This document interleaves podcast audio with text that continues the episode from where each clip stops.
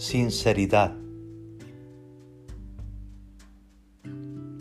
De latín sincerus, que significa puro, simple y sin doblez, no alterado en su naturaleza única. Aunque para algunos la palabra no tiene nada que ver con sincera, llama la atención la versión de que en Roma el trabajo de esculpir era delicado y los buenos trabajos llevaban mucho tiempo y por lo tanto su precio era elevado. La idea de producción en serie llevó a los escultores poco sobresalientes a realizar estatuas en menor tiempo y a menos valor, pero con imperfecciones que debían cubrirlas con cera.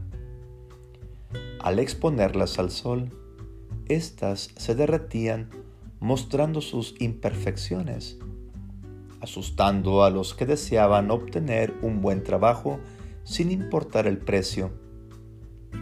Este hecho obligó a los buenos escultores a tener que aclarar al pie de su trabajo que éste era puro y sin mezcla, es decir, sincera. Nada había que ocultar. Lo que uno veía, eso era. Así son las personas sinceras, puras, simples y sin doblez, únicos, por lo tanto, con mayor valor.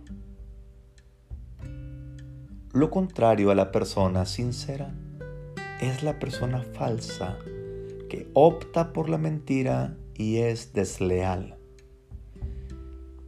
Si lo más sencillo es lo mejor, las personas sinceras sin duda son de las mejores, auténticas, sin dobles tintas, de una sola pieza. Así como las ves, son con todos y en todo momento. Nunca olvidaré aquel halago que le hizo una hermana a su hermano diciendo que lo que más admiraba de él era que era muy sincero. Al escucharla hablar de su hermano, se me antojó ser como él, porque podía pararse delante de cualquiera con el valor de ser quien es.